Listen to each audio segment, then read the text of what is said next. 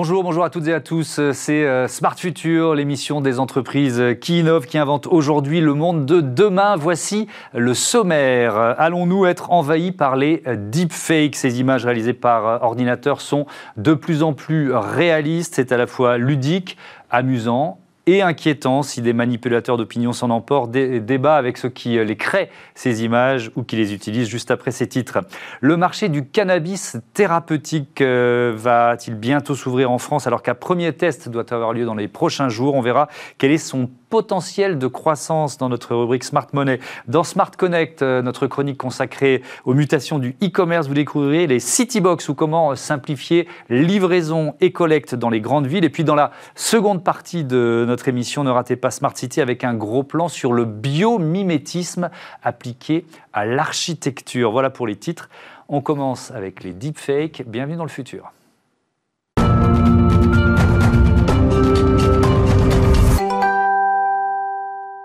Les deepfakes, ces images truquées vont-elles révolutionner notre rapport à l'image? Qui les produit? Combien coûte-t-elle? On en débat tout de suite, on répond à ces questions avec Valérie Lecable, bonjour. Bonjour Thomas. Bienvenue, directrice générale de l'agence de communication Hill+Knowlton Stratégie à Paris. Eric Tong Cuong, bonjour. Enchanté. Bienvenue, président de l'agence de publicité La Chose. Et puis on est également au téléphone avec celui qui se fait appeler French Faker, qui réalise les trucages de l'émission C'est quand le loup sur TF1. Bonjour, est-ce que vous m'entendez bien? Oui, je vous entends très bien. Pourquoi vous restez anonyme? Tiens, première question pour poser l'enjeu. Alors, pourquoi je reste anonyme? En fait, pour expliquer justement que donner ces informations à tout le monde peut être dangereux.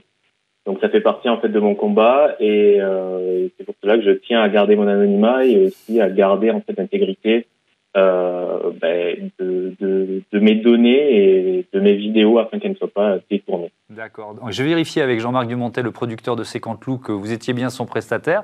Donc on est entre gens de confiance. Vous avez sûrement vu cette vidéo de Tom Cruise sur TikTok publiée sur le compte Deep Tom Cruise. C'est cette vidéo qui m'a donné envie de parler des deepfakes. Je l'ai trouvée particulièrement réaliste, même si on détecte quelques erreurs, si on est très attentif. Est-ce qu'il y a un progrès constant? Est-ce que ces images sont de plus en plus difficiles à détecter pour ceux qui cherchent à savoir si ce sont des deepfakes? Alors, elles sont de plus en plus difficiles à détecter pour l'œil moyen, je dirais. Cependant, il existe des algorithmes qui permettent encore de les détecter, même à ce niveau de finition. Donc certes, la technologie évolue et évoluera, mais elle évoluera dans les deux sens à chaque fois. Mais le problème, c'est que la technologie du deepfake avance peut-être un peu plus vite. Elle aura toujours un train d'avance par rapport à la détection.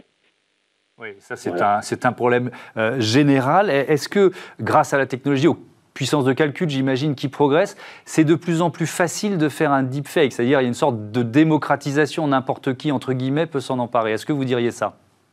Non. Alors, oui et non. Pour le niveau de qualité de Deep Tom Cruise, c'est pas tout le monde qui peut arriver à ce niveau-là de finition, parce qu'il faut avoir des connaissances, je dirais, en code, mais aussi en VFX, c'est-à-dire en effets spéciaux et en compositing, pour arriver à un rendu très bien, très fondu et qui est réussi. Il y a aussi une barrière hardware, c'est-à-dire qu'il faut avoir des ordinateurs très coûteux pour arriver à ce type de rendu.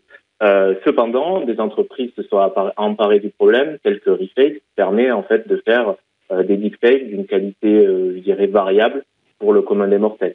Mais sinon, il y a quelques barrières pour arriver à un tel degré de finition. Alors, restez avec nous, hein, j'aurais encore quelques questions à vous poser. Valérie Lecable, vous avez dirigé une chaîne d'information, iTélé, on y a travaillé ensemble d'ailleurs. C'était un petit peu avant l'apparition des deepfakes. C'est quoi votre opinion sur ces images manipulées et peut-être le risque qu'elles représentent? Écoutez, moi j'ai une habitude dans la vie, c'est d'accepter ce qui arrive. C'est-à-dire que la technologie, comme ça vient d'être dit, permet de faire ces deepfakes. Donc de toute façon, pour moi, ça ne sert à rien de le combattre, même si c'est bien que la technologie, pour les détecter aussi, puisse suivre les choses, parce qu'il peut y avoir des situations extrêmement dangereuses ou extrêmement particulières. Mais sincèrement, pour moi, on en est encore... Je caricature un peu, mais au stade de la caricature. C'est-à-dire qu'on en est encore dans cette évolution où on se rend compte tout de suite, en voyant l'image, qu'il y a quelque chose qui a été truqué, que c'est là soit pour nous surprendre, soit pour nous faire rire, soit pour nous interroger, etc.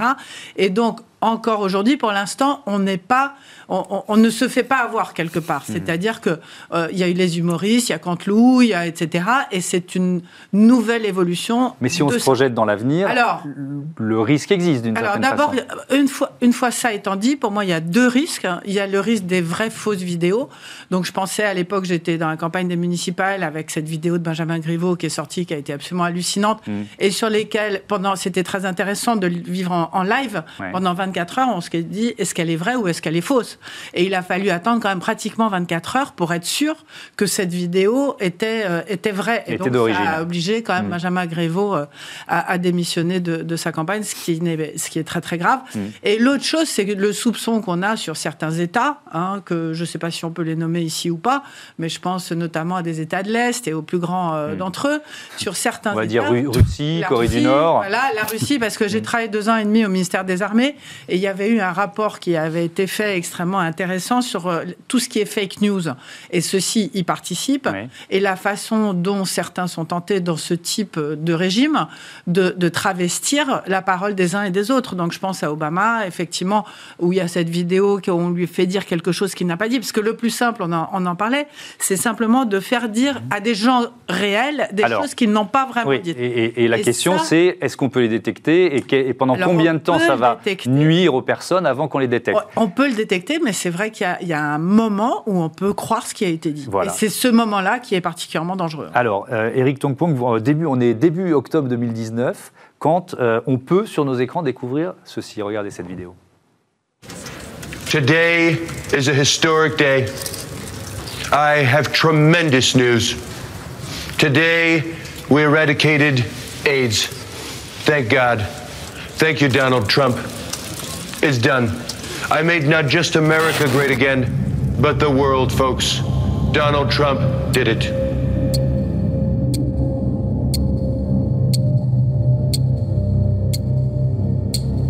C'est vous qui aviez produit cette campagne pour Solidarité Sida, deepfake de Donald Trump, plutôt réussi.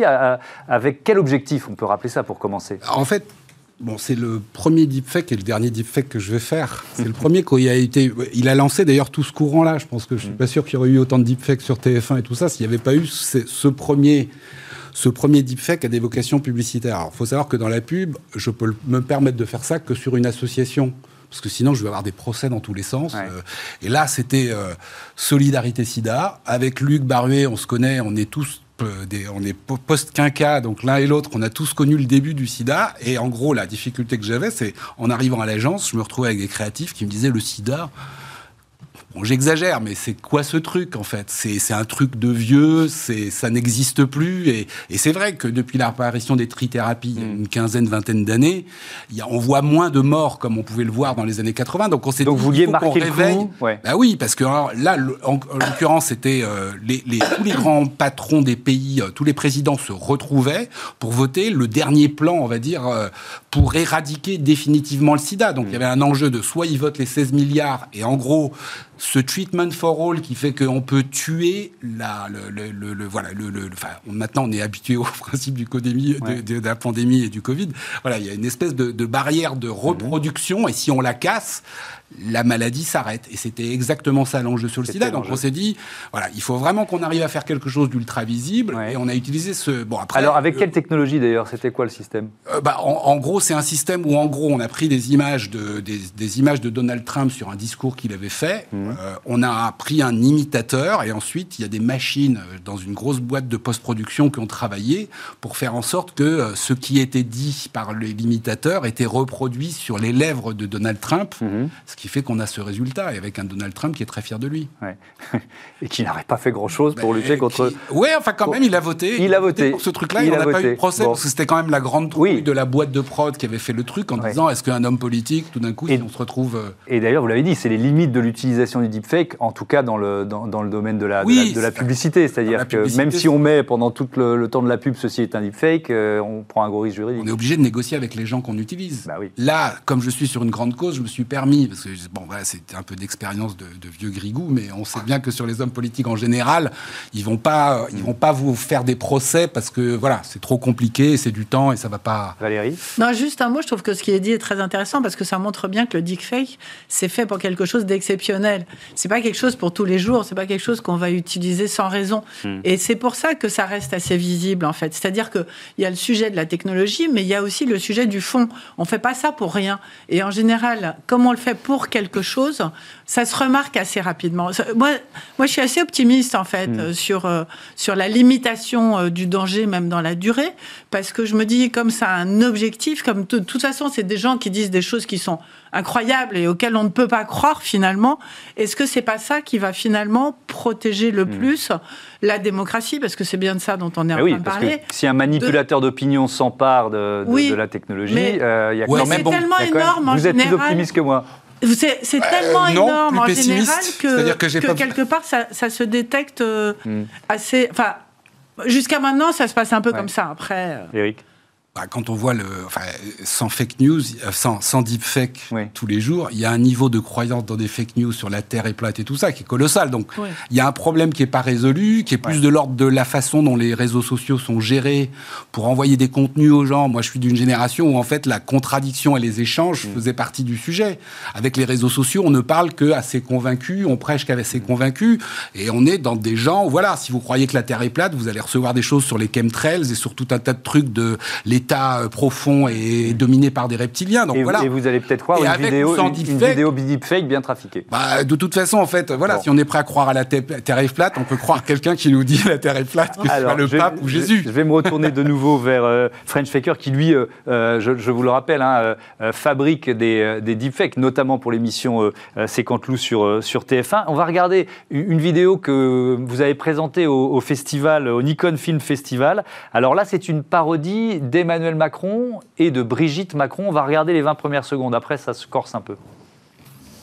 Françaises et Français, mes chers compatriotes, la semaine dernière, je m'adressais à vous pour évoquer la crise que traverse notre pays. La guerre était alors une idée lointaine. Aujourd'hui, elle est réalité. Au nom de la France et du pouvoir qui m'habite, j'ai pris mes responsabilités de chef des armées, quoi qu'il en coûte, afin de contenir l'ennemi. Les deux composantes essentielles de la force de frappe française, aéroportée et sous-marine, ont été mises en branle. Et rassurez-vous, nous avons sorti l'artillerie lourde. Alors, on s'est arrêté là, parce qu'après, ça devient vraiment caliente. French Faker, bon, c'est une fiction pour ce festival, ce Nikon Film Festival. Au-delà, moi, il m'a fait beaucoup rire, votre film, donc je dis bravo. J'aimerais qu'on comprenne comment vous l'avez fait. C'est quoi la technologie que vous mettez que vous utilisez pour un film comme ça ? Alors, juste une chose, la vidéo, je l'ai prise, c'est pas moi qui l'ai réalisée ou quoi que ce soit, c'est Maxime Baudin, et il participe en ce moment au Nikon Festival, et j'ai pris la vidéo et j'ai fait mon deepfake dessus. Donc, c'est pas moi qui participe, c'est eux, ils ont fait un court-métrage et j'ai appliqué le deepfake dessus. D'accord, bien. Sinon, au niveau de la technologie, ben, c'est exactement ce qu'on disait tout à l'heure, j'ai pris plusieurs discours de Macron, je les ai mis dans un algorithme, en fait, qui va apprendre, c'est du machine learning finalement, et qui va apprendre le visage et les expressions de Macron, et pour ensuite les superposer sur un sosie. Et du coup, la magie opère. Après, il y a un petit peu de compositing, de post-prod pour faire un fondu parfait, et on arrive à un tel résultat. Est-ce que ça coûte cher? On se pose la question, parce que moins ça coûte d'argent, plus ça peut être utilisé évidemment par les uns et les autres. Est-ce que ça coûte cher? Vous avez un petit peu répondu tout à l'heure sur la puissance des machines que vous utilisez, mais c'est quoi la gamme de prix pour faire un deepfake, d'après vous? Tout dépend, en fait. C'est comme demander combien coûte de faire une maison. Ça dépend du nombre de plans, de la difficulté de la chose, c'est infiniment moins cher que de la 3D, qui est utilisée encore par les grands du cinéma et dans la fiction pour faire du face replacement, du head replacement, comme on dit en anglais, qui est maintenant l'ancêtre du deepfake. Ça coûtera infiniment moins cher. Donc je pense qu'à terme, d'ici quelques années, oui, tout le monde pourra faire des deepfakes sur son ordinateur, c'est certain. Ouais. La technologie du machine learning ou du deep learning, vous nous rappelez comment ça fonctionne sur les machines qui apprennent de leurs propres erreurs, c'est ça ? Qui apprennent, en fait, on leur donne C'est-à-dire, ils ont un modèle en fait à apprendre et en fait en calculant, en faisant des itérations, elles vont apprendre, oui c'est ça, par erreur. En fait les sources pour ensuite les deepfaker là pour le coup sur un acteur. C'est ça en fait, l'apprentissage. Dernière question pour vous, French Faker. Vous avez évoqué les logiciels qui permettent de détecter les images trafiquées. On peut imaginer, peut-être que ça existe aujourd'hui, mais on peut imaginer sur son smartphone avoir un outil qui, en temps réel, au moment où on visionne une vidéo sur Dailymotion, YouTube ou les réseaux sociaux quelconques, vous dit « Attention, c'est un deepfake, c'est possible ça ?» Oui, je pense. Déjà, Facebook Facebook est très avancé sur ce sujet. Ils ont fait plusieurs projets à ce niveau-là. Je sais qu'ils financent à ce niveau-là. Ça fait partie des problématiques de Facebook, en fait, de lutter contre les fake news. Donc, ils sont très, je dirais, impliqués là-dessus. Donc, je pense que ça pourra arriver. En tout cas, sur Facebook, c'est sûr que ça va arriver et ça pourra dire que cette vidéo est un deepfake. Cependant, on n'a pas parlé d'une chose, on n'a pas parlé du deepfake de voix, et ça existe et ça va arriver de plus en plus aussi. Mais c'est bien plus compliqué. C'est plus compliqué à réaliser ou c'est plus compliqué en termes de conséquences aussi ? Les deux. C'est plus compliqué à réaliser parce que la vidéo est infiniment plus simple que la voix. La voix, en fait, il y a des modulations, une façon de parler, etc. Beaucoup plus de choses à apprendre. Et dès qu'une voix est un peu robotique, on l'entend. Ça se voit plus qu'un visage que l'on peut maquiller ou auquel on peut appliquer des effets pour que ça passe finalement. Alors qu'une voix, c'est plus compliqué. Cependant, les effets peuvent être vraiment dévastateurs. On peut se faire passer n'importe quoi, mais pour un chef d'entreprise et demander à sa secrétaire de faire un virement, c'est possible. C'est possible. Donc, ça fait partie de mes prochains sujets et de le démocratiser pour montrer que ce genre de choses peuvent exister. Merci d'avoir participé à ce débat. Un dernier mot, Eric Tong Cuong. Est-ce qu'il faut instaurer des règles, notamment dans la publicité ou dans d'autres univers, c'est-à-dire d'utilisation de ce type de vidéos? Non, mais nous, dans la publicité, on est super contraints. C'est-à-dire qu'en gros, dans la publicité, les gens, ils mettent tous leur ceinture de sécurité, on roule tous à 50 en mode urbain et tout ça. Donc, on est surcontrôlé. Ouais. Donc, si on peut se dire qu'il y aura des panneaux « Attention, ceci est un deepfake », ce sera dans un écran publicitaire. En fait, un des trucs, c'est qu'aujourd'hui, effectivement, l'information la plus crédible est dans les écrans publicitaires. Parce qu'en gros, avant et après, il y a des fake news dans tous les sens des gens qui s'emportent. Par contre, ça posera la question aux journalistes de faire un vrai travail d'investigation sur l'origine du propos. Et donc, ça va redonner justement de la crédibilité aux journalistes dans ce côté de tout le monde aujourd'hui s'invente journaliste en réseau social et on voit bien les dégâts que ça fait. Espérons-le. Merci à tous les deux d'avoir participé à ce débat. Tout de suite, c'est Smart Money. On parle cannabis thérapeutique. Retrouvez Smart Money au cœur de Smart Future avec eToro, leader mondial des plateformes de trading social.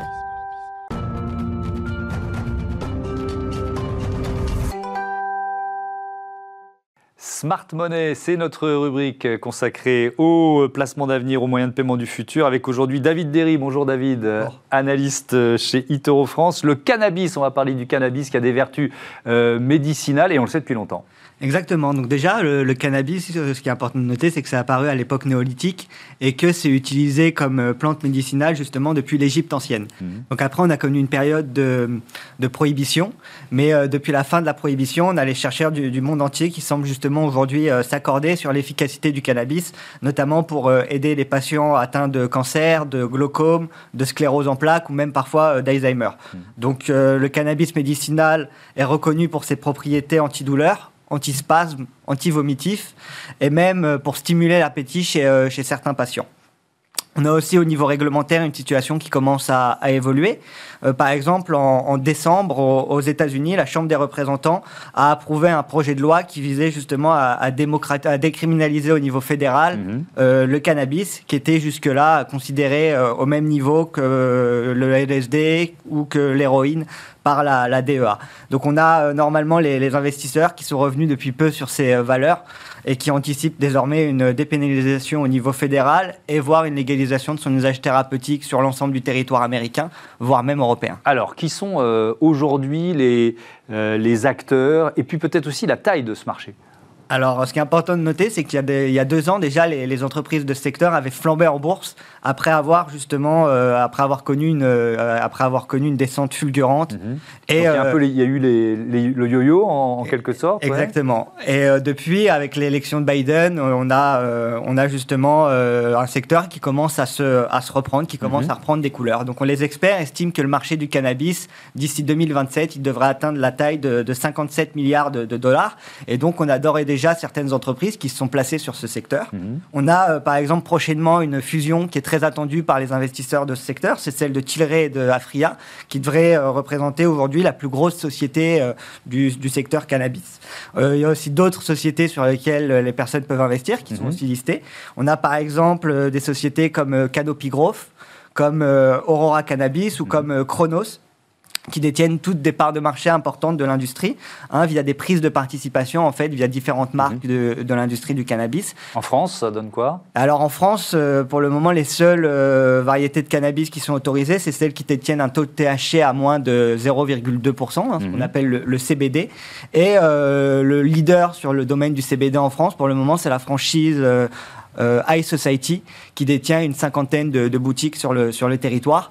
Mais sinon, le cannabis et la consommation de cannabis est toujours interdite en France, et les consommateurs s'exposent à une amende de 200 €. Oui, il y a eu une consultation citoyenne là, ces derniers jours, ces dernières semaines, c'est ça ? Exactement. On a eu cette semaine une consultation citoyenne qui a été assez importante en France, parce qu'on a eu plus de 250 000 personnes qui ont contribué justement à cette consultation et qui se sont prononcées en faveur justement d'une légalisation du cannabis récréatif.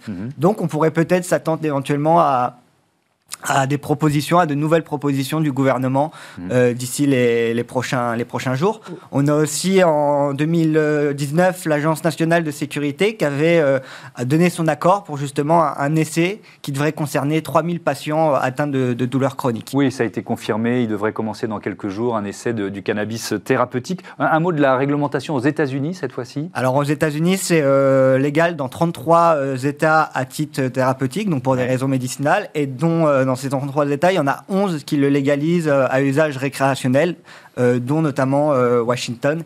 Mais malgré tous ces points positifs, rien ne garantit pour le moment que Biden décide de légaliser la marijuana au niveau fédéral. Ouais. Un mot de conclusion, peut-être pour aussi parler de ce que pèse cette industrie en matière d'emploi. Oui, au niveau économique, c'est une belle opportunité. Par exemple, selon un rapport de l'IFLY, en 2020, l'industrie du cannabis, elle a créé 77 000 emplois aux États-Unis, et il y a au total maintenant 321 000 emplois sur ce marché. Donc c'est quand même assez considérable. On voit que les secteurs et que les actions du cannabis commencent justement à se reprendre depuis ce début de l'année. Mais ça reste un marché qui est quand même très volatile. Donc les investisseurs qui souhaitent investir sur ce marché devraient s'attendre et de se préparer à la volatilité, même si avec l'éventuelle légalisation qui devrait éventuellement arriver, ça pourrait offrir une opportunité assez intéressante. Et donc pour ceux qui le souhaitent, s'ils n'ont pas forcément envie de creuser sur l'industrie, ils peuvent aussi s'exposer en achetant directement un ETF, en investissant dans l'ETF Horizon Marijuana Life Science Index, HMMJ, qui leur permettra d'avoir une allocation sur l'ensemble du secteur.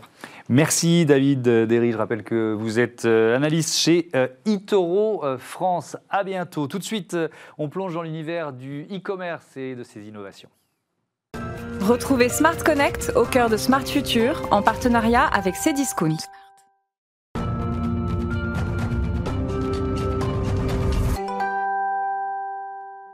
Smart Connect, notre chronique sur les mutations du e-commerce. Aujourd'hui, je vous propose de découvrir Citybox avec Edouard Barrero. Bonjour. Bonjour. Bienvenue, vous êtes directeur de l'expansion internationale et dirigeant de Citybox France. C'est une start-up espagnole qui s'implante en France. C'est quoi l'idée de départ ? C'est quoi une Citybox ? On va présenter ça. Alors, l'idée de départ, c'est en fait l'histoire du fondateur lui-même, c'est-à-dire qu'il est chez lui, il attend ses colis, et il se dit, mince, je dois aller à un rendez-vous, j'attends mes colis, il part à son rendez-vous, et paf, il rate ses colis, et ça lui arrive trop souvent, il se dit, je vais trouver une solution à ce problème. Et il a créé Citybox, une boîte à colis collectée et intelligente que vous mettez chez vous et qui attend vos colis pour vous quand vous n'êtes pas chez vous. Ouais. Donc qui peut être dans le hall d'un immeuble ou à l'entrée d'une maison, quoi, grosso modo. Exactement. Alors l'idée de Citybox, c'est plutôt de jouer sur la mutualisation des immeubles parce que ça rend service aux transporteurs de faire ça. C'est-à-dire que le transporteur, aujourd'hui, quand il lit des immeubles, il va sonner à toutes les portes, il cherche quelqu'un pour livrer son colis, des fois il le laisse sous l'escalier. Là non, il a un seul point unique dans l'immeuble et il livre toutes les personnes de l'immeuble, voire un point unique pour une résidence, que des fois vous avez une entrée commune pour 3-4 immeubles. Il met tout ici. Ouais. Donc quand il mettait une demi-heure, une heure pour livrer un ensemble d'habitations, là il va mettre 5 minutes et il s'en va. Ouais. Ce chiffre trouvé sur le site Citybox, un immeuble de 25 logements reçoit en moyenne 1575 colis par an et c'est un chiffre qui va forcément augmenter. Enfin voilà, on vient de vivre une année de digitalisation un peu forcée pour certains, mais voilà, c'est un chiffre qui va augmenter forcément. Exactement, d'autant plus que ce chiffre-là, c'est le chiffre espagnol, où le taux de pénétration du commerce est beaucoup plus faible qu'en France. En France, c'est beaucoup plus important. Et une étude du Forum économique mondial dit que d'ici 2030, la demande pour des livraisons va augmenter de 78%. Donc le marché est énorme, l'impact sur nos villes est énorme, et donc il y a des solutions à trouver, et Citybox en est une. Ouais. Quelle est la part de la technologie? Ces Citybox, vous l'avez dit, ce sont des machines intelligentes. Alors en réalité, ça a été pensé pour un écosystème particulier, tout est dans le cloud, toute l'intelligence est dans le cloud, pour garder une flexibilité et une souplesse et pouvoir implémenter les services et grossir. La boîte en elle-même, c'est une boîte low-tech, c'est-à-dire qu'elle n'est pas connectée à Internet, elle n'est pas connectée au réseau électrique, elle a juste un ensemble de codes qui est inscrit dans chaque serrure, et ces codes sont connus par le cloud. Et donc, on peut distribuer des codes pour une boîte pour tout. On peut distribuer des codes pour recevoir des colis, mais aussi peut-être pour en envoyer. Si vous voulez recevoir votre baguette de pain, on peut donner un code à votre boulanger pour qu'il vous laisse une baguette de pain dans la boîte, par exemple. Et toutes les sociétés de livraison peuvent accéder à une Citybox. Il n'y a pas de partenariat ou d'exclusivité avec tel ou tel autre. Rien du tout. On essaie de faire un système totalement ouvert, et donc on met à disposition des outils pour les transporteurs pour qu'ils maximisent l'utilisation de Citybox et sécurisent au maximum la livraison en faisant du tracking et surveillant le colis. Les utilisateurs, ils passent par une plateforme. Qu'est-ce qu'ils y trouvent exactement ? Alors en fait, les utilisateurs, ils téléchargent une application, ils s'enregistrent dessus. Et une fois qu'ils sont enregistrés sur l'application, ils reçoivent automatiquement les colis chez eux. Puisque comme nous sommes connectés aussi aux transporteurs, on dit au transporteur, cette personne-là a Citybox. Et d'ailleurs, le transporteur peut même en amont connecter son système à nos systèmes. Et par exemple, si le mardi soir, il reçoit tous les colis d'un e-commerçant à livrer le jour d'après, il se connecte et il reçoit toutes les adresses qui sont équipées de Citybox et il peut préparer ses tournées en fonction de Citybox. Ce qui optimise énormément son temps. Et bien sûr, ça veut dire que tous les colis qu'il va aller livrer seront livrés dès la première tentative. Puisqu'on se projette dans l'avenir, dans cette émission, vous en êtes où de votre croissance, de votre développement en France? Alors en France, on a commencé en novembre 2020 avec un pilote en partenariat avec le groupe 3F. On a déployé 100 adresses.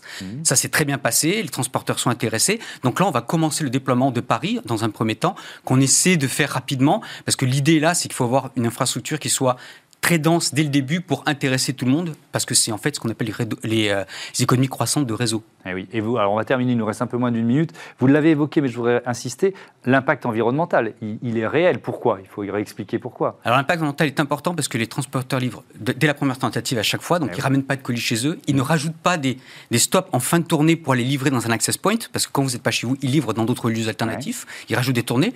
Il va aussi livrer plus vite tous les colis, parce qu'il y a un point pour tout l'immeuble, donc il gagne en temps, il gagne en succès, donc on estime qu'il peut augmenter ses tournées jusqu'à 60%, c'est-à-dire avec un même camion, livrer plus de 60% de colis en plus. Et autre petit point, on a développé une technologie qu'on va bientôt mettre en test en Espagne pour rentrer dans les immeubles à n'importe quel moment, donc ça permettrait la livraison de nuit. Et alors là, les possibilités sont énormes, parce que vous livrez de nuit quand il y a moins de trafic, moins de gêne pour livrer, et vous pouvez venir même avec un petit camion et livrer beaucoup plus de colis d'un coup. Et ben voilà, merci beaucoup, merci Edouard Barrero, bon vent à Citybox. Voilà, on marque une pause dans ce Smart Future. Juste après, on découvre le biomimétisme appliqué à l'architecture.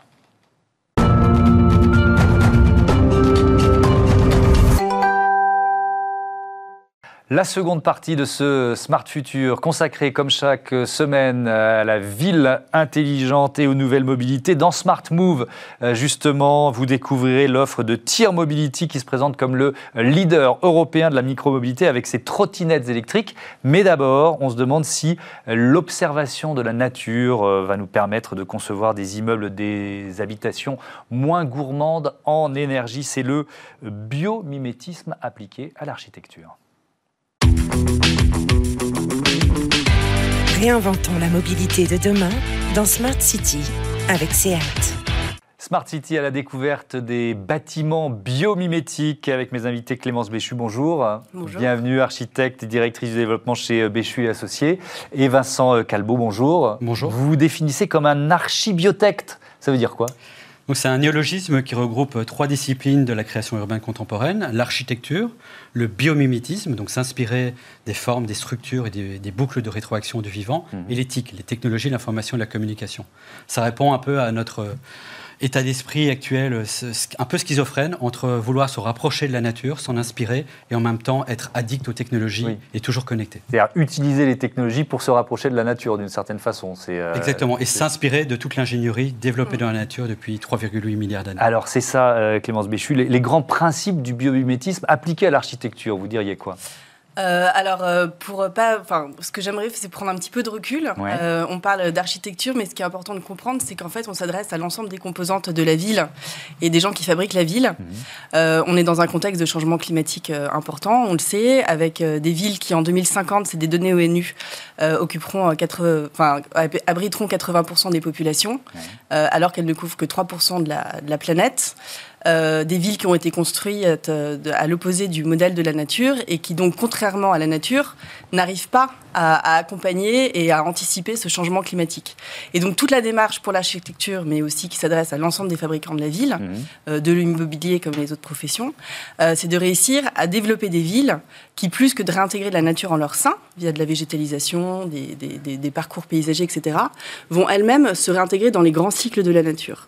Et c'est ça le biomimétisme. C'est comment est-ce que, selon ma problématique et mon niveau d'ambition, je vais pouvoir aller chercher des solutions dans cette nature si présente et qui a des milliards d'années d'existence et qui a beaucoup à nous offrir. Alors, moi j'aime bien m'appuyer sur des exemples concrets. Si vous deviez l'un et l'autre citer donner un exemple de réalisation peut-être la plus emblématique ou l'une des plus emblématiques, Clément, je commence avec vous.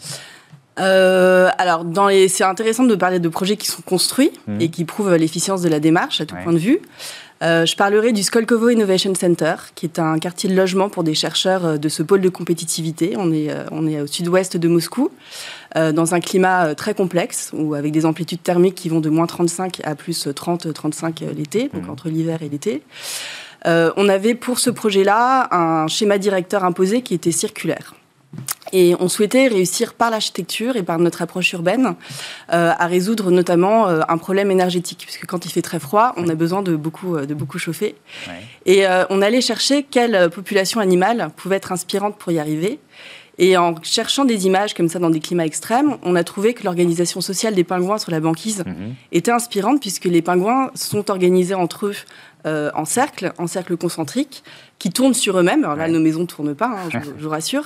Oui, mais ceux qui prennent le froid à l'extérieur protègent d'une certaine façon ceux qui sont à l'intérieur. Et ça est régi par des mathématiques naturelles de la nature. En fait, les pingouins s'organisent les uns par rapport aux autres via des radians naturels. On parle de mathématiques fractales.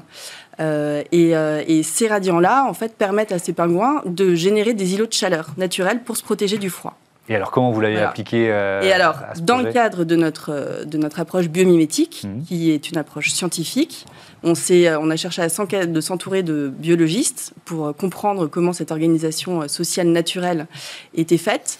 Et à partir de notre dessin intuitif, on a implémenté cette data, façonnée par nos outils paramétriques de dessin, pour rendre notre dessin ingénieux.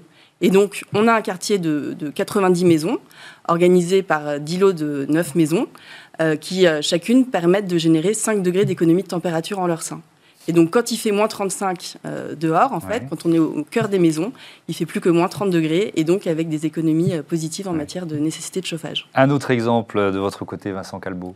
L'exemple le plus parlant, c'est la tour Taozu Yinyuan qu'on vient de livrer à Taipei, capitale de Taïwan. Donc c'est une tour de 50 000 m2, de 120 mètres de hauteur. C'est une tour antisismique qui est capable d'encaisser des tremblements de terre allant jusqu'à 7.0 sur l'échelle de Richter. Pourquoi c'est une tour antisismique ? Tout d'abord parce qu'elle est posée sur un skateboard géant, et quand la ville bouge, la tour est sur ce skateboard et est capable de se déformer. Okay. Et donc, par exemple, entre chaque élément de façade et chaque élément de plancher, on a des joints souples, un peu comme les tendons entre votre bras et votre thorax, qui permet finalement de se déformer. Donc, c'est une tour qui, tel un roseau, plie mais ne rompt pas. Mmh. Aussi, c'est une tour qui intègre le bioclimatisme, donc elle est naturellement ventilée, sans climatisation mécanique. Elle produit plus de 70% de l'énergie dont elle a besoin, l'énergie calorifique, frigorifique, électrique, par l'intégration des énergies renouvelables de pointe. Et aussi, c'est une tour qui est traversée par une immense cheminée à vent, un peu comme une termitière, où on vient prendre l'air chaud extérieur de la ville, à 40 degrés. On fait passer cet air chaud sous les fondations, là où l'inertie thermique de la Terre est constante toute l'année à 18 degrés. Mmh. Et cet air rafraîchi à 30 degrés est réimpulsé dans les appartements. Et en plus, cette tour, c'est une véritable forêt verticale, c'est-à-dire que chaque étage tourne de 4,5 degrés sur 120 mètres de hauteur pour pouvoir couvrir à la tour de plus de 25 000 plantes, arbustes et arbres qui sont capables de stocker le CO2 dans l'atmosphère, jusqu'à 135 tonnes par an. Et également, toutes ces plantes créent ce qu'on appelle de l'évapotranspiration pour bioclimatiser l'ensemble des balcons. Donc, c'est vraiment une tour biomimétique parce qu'elle transforme tous ces déchets en ressources. Par exemple, elle recycle sur site les eaux grises provenant des salles de bain et provenant des cuisines. Elle génère sa propre énergie et elle fait en sorte d'avoir des grands plateaux complètement réversibles, sans murs, sans poteaux, sans colonnes, pour pouvoir, du jour au lendemain, transformer les espaces de bureau en logements, les espaces de logement en espaces de coworking. Mmh. Et donc, elle est hyper flexible. Ouais. Je vais prendre un autre exemple de vos réalisations, Clémence Béchu. C'est une ferme algale, donc c'est pour produire des algues, j'imagine, c'est ça? Ça veut dire ça, ferme algale? Non, pas du tout. À côté de la plaque. Alors, c'est quoi une ferme algale? Alors, dans le cadre de notre métier, de nos collaborations, mmh. on accompagne aussi des startups innovantes dans différentes technologies. Mmh. Là, la technologie en question consiste à pouvoir transformer des déchets organiques en matière valorisable. En l'occurrence, cette ferme en fait digère les déchets organiques de collectivités pour les transformer en biomasse, qui est un fertilisant fantastique, en eau propre à de l'irrigation, qui se trouve être une eau chargée naturellement en antibiotiques, parce que les algues, ces micro-algues là en fait sont naturellement chargées. Ah, il y a quand même un peu d'algues, vous voulez rassurer. Oui, en fait ça passe au travers de micro-algues, mm-hmm. les micro-algues les digèrent et transforment donc ces déchets organiques en différents produits valorisables, mm-hmm. avec du coup cette volonté d'inscription dans des économies circulaires qui sont vertueuses pour l'écosystème dans lequel ils s'implantent. Alors, est-ce qu'il y a une part de biomimétisme dans ce projet, et si oui, laquelle? Alors, la technologie qu'on accompagne est biomimétique. Mmh. Là, on est sur un premier projet pilote qui naîtra à Brézol, dans le centre Val-de-Loire, pour lequel on va déposer des brevets. On a aujourd'hui, dans le cahier des charges, répondu exactement à la demande de la start-up pour pouvoir lui permettre de développer ce premier projet-là. En soi, le projet tel qu'il est dessiné aujourd'hui n'est pas biomimétique, puisqu'on est vraiment sur quelque chose de très linéaire pour répondre à la techno et au process. Mais on a l'ambition, assez rapidement, de pouvoir complètement transcender la technologie et de créer des fermes complètement écosystémiques avec leur environnement dans l'approche architecturale. Vincent Callebaut, une ville bio-inspirée, vous l'avez un peu dit en préambule, mais ça va au-delà de la construction des bâtiments. Il y a des impacts politiques, sociaux, culturels. C'est aussi cette ambition-là que vous avez, d'une certaine façon. Oui, c'était le leitmotiv qu'on avait notamment pour le projet Paris Smart City 2050, qui avait pour objectif de traduire le plan climat, air, énergie, qui vise de réduire de 75% les émissions de gaz à effet de serre d'ici 30 ans, d'ici 2050. Et donc, c'est de réfléchir comment on peut construire à partir de matériaux biosourcés, comment on peut se baser sur le bioclimatisme, c'est-à-dire sur la course du soleil, sur la direction des vents dominants, pour dessiner nos architectures. Mais c'est aussi penser comment, finalement, on peut quitter l'étalement urbain à l'horizontale, parce que plus une ville est dense, moins elle est énergivore. Moins on dépense d'énergie pour se déplacer, pour se chauffer, quand on a une ville comme Paris, l'une des villes les plus denses, avec plus ou moins 23 000 habitants par kilomètre carré.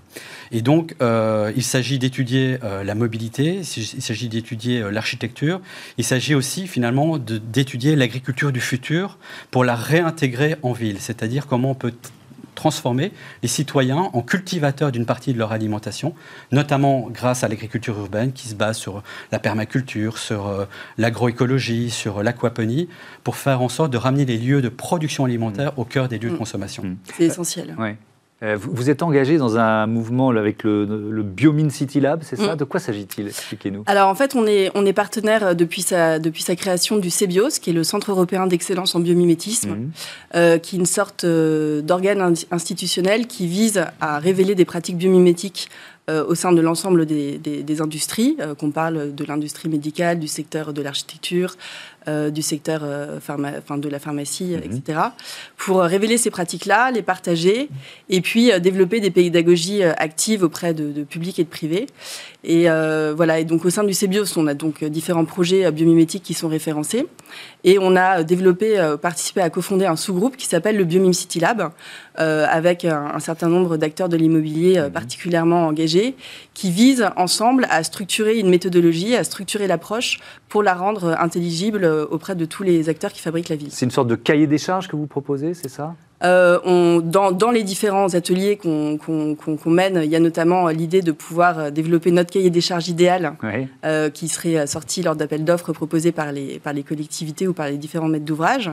On a réalisé l'année dernière le premier état de l'art en fait, des projets biomimétiques réalisés par des sociétés françaises.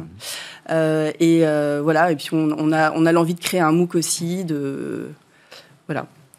Alors, je vais prendre quelques termes que j'ai trouvés dans vos différents projets. Notamment, je continue avec vous, Clémence, le cycle de l'eau. Vous parlez de ville éponge. Ça veut dire quoi, concrètement, une ville éponge ? Une ville éponge, ça veut dire... Je ne veux pas vous coller avec ça. Non, mais je me demande juste où est-ce que vous avez vu ce terme de dans le Biomine City Lab. J'ai vu ça. La ville éponge, en fait, c'est une ville qui, comme une éponge, qui reçoit et qui redonne. En fait, on est vraiment dans ce système de relations écosystémiques, comme il existe dans la nature. Dans la nature, qu'on regarde le monde du minuscule, qu'on regarde le monde cellulaire ou un monde un peu plus à taille humaine, le monde de la nature fonctionne par relations écosystémiques. C'est-à-dire qu'un être va donner des services et en recevoir en même temps.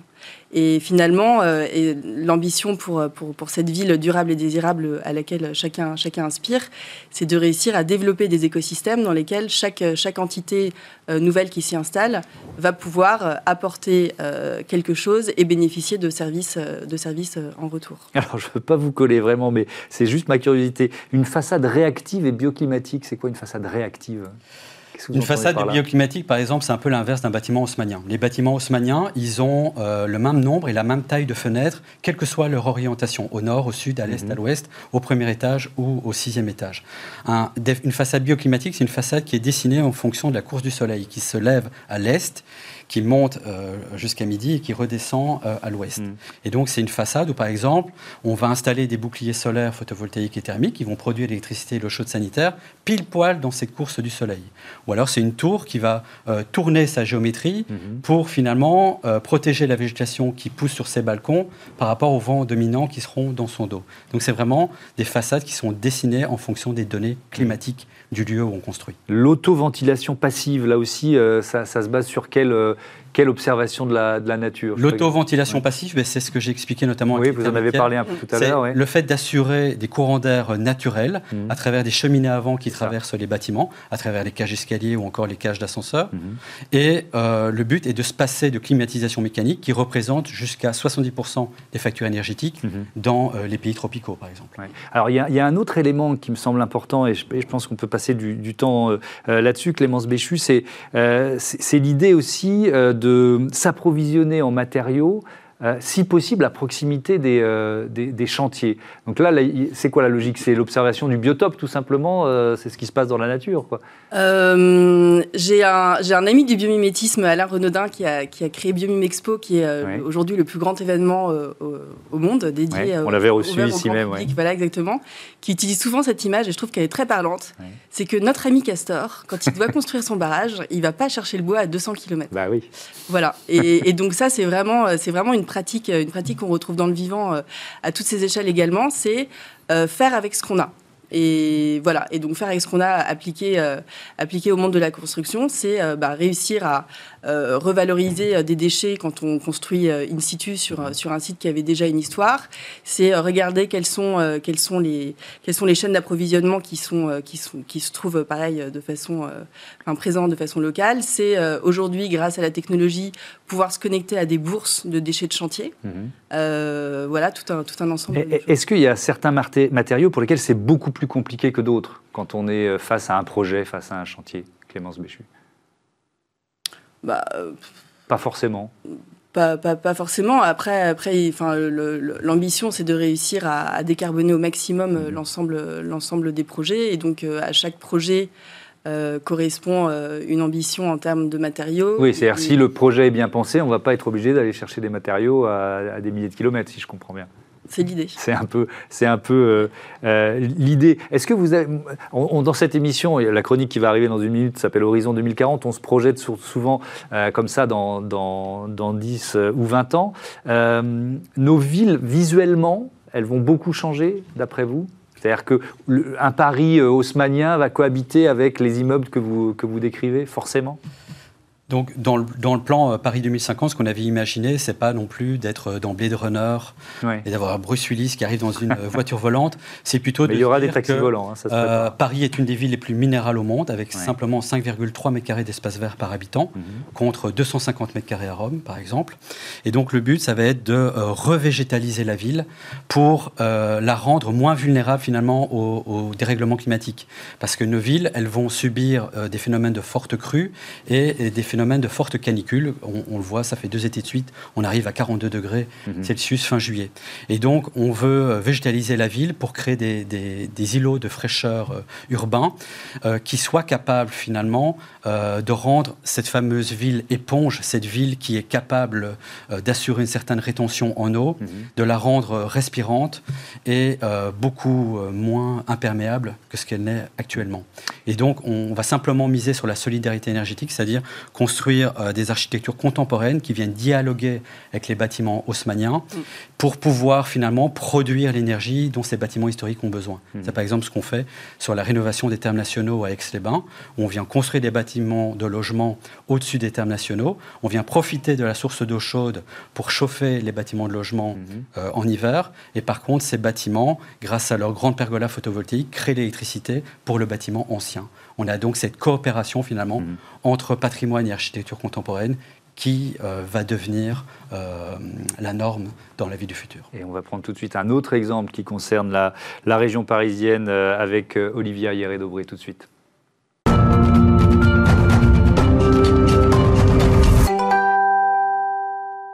Horizon 2040, c'est la chronique d'Olivia Hieré-Daubré. Bonjour Olivia. Bonjour Thomas. Avec donc ce projet d'immeuble-pont végétalisé qui va relier Paris à Neuilly-sur-Seine, baptisé 1000 arbres.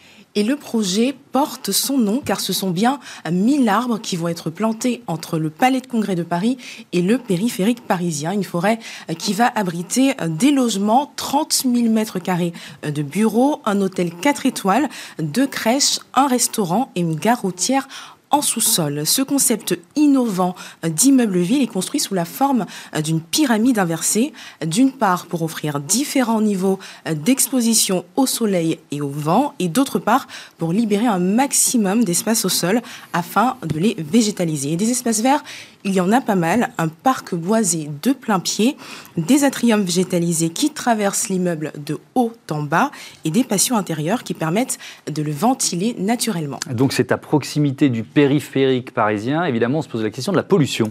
Eh bien, figurez-vous que ça a été pris en compte dans l'aménagement du paysage. Les feuilles des arbres seront régulièrement nettoyées par brumisation pour que les végétaux puissent assurer leur fonction de photosynthèse en absorbant du gaz carbonique. Alors, c'est aussi un projet qui est labellisé BEPOS, c'est un label pour les bâtiments à énergie positive. Oui, et le parti pris est d'établir une solidarité énergétique avec les bâtiments existants, avec pour compensation énergétique, les économies d'énergie réalisées grâce à la rénovation de l'existant autour du projet.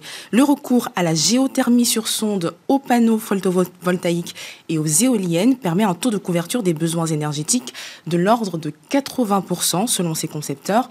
La boucle thermique entre les programmes d'hôtels, de bureaux et de logements permet une diminution de 10 à 15% des besoins thermiques. Alors, qui est à l'origine de ce projet? Et puis, double question, quand est-ce qu'il verra le jour? Alors, le projet a été lauréat du premier concours Réinventer Paris en 2016. Il a été imaginé par deux architectes, le français Manal Rajdi et le japonais Sue Fujimoto. Voici comment il le décrit d'ailleurs, je cite, « Ce site particulier le long du périphérique est comme la dernière frontière de Paris. C'est le meilleur emplacement pour montrer comment Paris peut créer un nouveau style de vie pour le XXIe siècle où le mariage de la nature et de l'architecture sera un thème majeur. Et sachez que le projet verra le jour en 2023. Merci beaucoup Olivier Hieré-Daubré pour cette chronique Horizon 2040. Comme chaque semaine, merci à tous les deux d'avoir participé à ce débat, c'était passionnant. Tout de suite, on va parler mobilité. Voici Smart Move.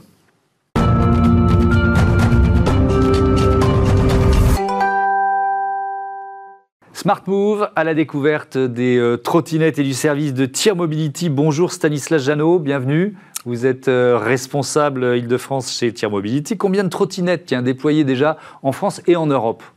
Bonjour Thomas Hugues, 5000 trottinettes aujourd'hui déployées à Paris, près de 10 000 en France et plus de 65 000 en Europe, ce qui fait de nous le leader européen aujourd'hui des micromobilités et le leader français aussi. Vous allez continuer de vous développer, notamment en France. C'est quoi les projets là, à court terme? Oui, alors aujourd'hui on est présent nous sommes présents dans 5 villes, la ville de Paris, la ville de Lyon, la métropole de Grenoble. Nous venons de remporter le marché de Saint-Quentin-en-Yvelines, une agglomération dans les Yvelines. Ouais. Nous sommes aussi présents à Bordeaux, c'est vraiment le début. On a des ambitions assez fortes pour le marché français, oui. Sachant qu'on estime à plus de 60 villes aujourd'hui, des villes moyennes, qui ont besoin de ces solutions de micromobilité. Alors c'est quoi justement la solution, le service que vous proposez?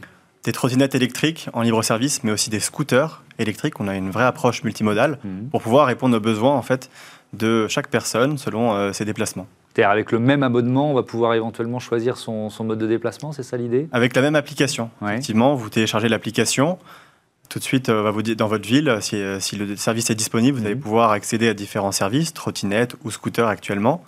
Et le principe est très simple, vous devez scanner en fait, un QR code qui est présent sur l'engin. Et c'est parti, vous êtes prêt pour rouler. Tier, ça veut dire quoi? C'est allemand au départ, c'est ça? C'est une société allemande, oui, qui veut dire animal. Okay. Tier. Ok, très bien. Et vous proposez notamment le Tier Energy Network. De quoi s'agit-il? Absolument. C'est le déploiement d'un réseau d'énergie, des mini-bornes de recharge. Je les compare souvent à des mini-bars, en fait. C'est la taille d'un mini-bar d'hôtel dans lequel vous pouvez placer des batteries électriques. Le but, c'est de déployer ces bornes de recharge chez les commerçants, donc en intérieur, partout dans les grandes villes, pour que les usagers puissent eux-mêmes en fait, effectuer l'échange d'une batterie. Quels sont les avantages? Déjà pour les commerçants qui sont impactés par la crise sanitaire, c'est de générer de la visibilité du passage et d'augmenter leur chiffre d'affaires grâce au passage en fait, d'usagers qui, eux, vont effectuer le changement d'une batterie vide avec une batterie pleine. Qu'est-ce qui gagne l'usager? C'est des trajets gratuits. Pour nous, ça réduit nos coûts opérationnels, mais aussi la distance kilométrique et tous les allées-venues qui doivent être effectués entre l'entrepôt et les trottinettes et les engins qui sont déployés dans la rue. Alors, vous le présentez, ce Tier Energy Network, comme une innovation révolutionnaire. Le terme est fort. Pourquoi c'est révolutionnaire? Parce qu'aujourd'hui, personne ne l'a fait. Oui, c'est déjà un bon début, oui. Et parce qu'il s'agit aujourd'hui d'électrifier la ville. Le but, vraiment, je pense que ce qui est important de retenir, c'est qu'aujourd'hui, les micromobilités sont ici pour empêcher la voiture individuelle, souvent thermique, à s'imposer en centre-ville. C'est ce qui se passe depuis des dizaines d'années.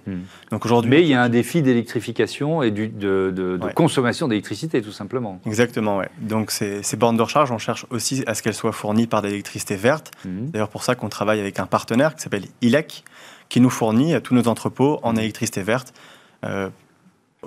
dans la centrale hydroélectrique de Bollène, si vous voulez tout savoir. Ah oui, c'est intéressant, on veut les détails.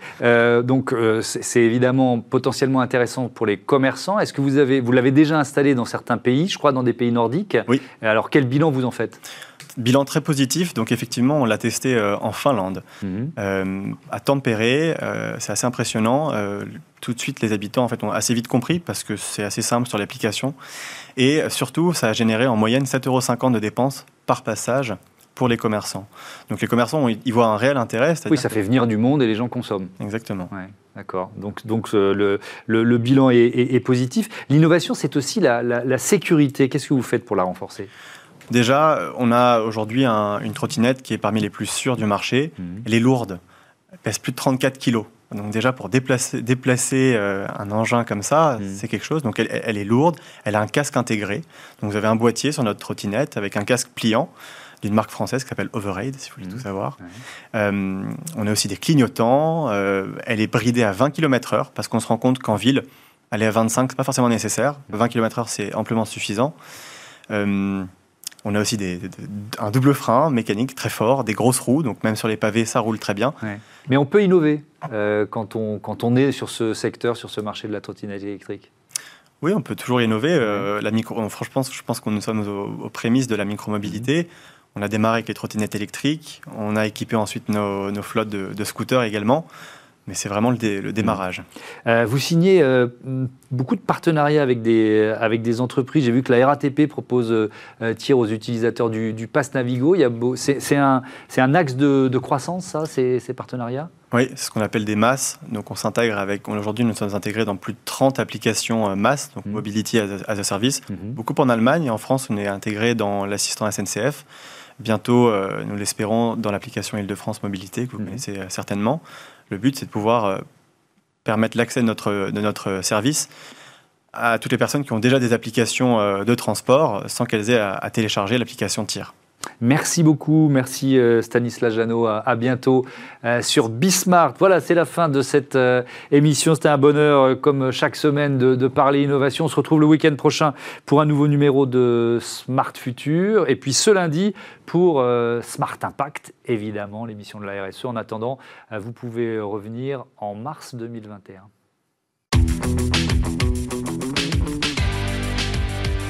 Ce programme vous a été présenté par SEAT.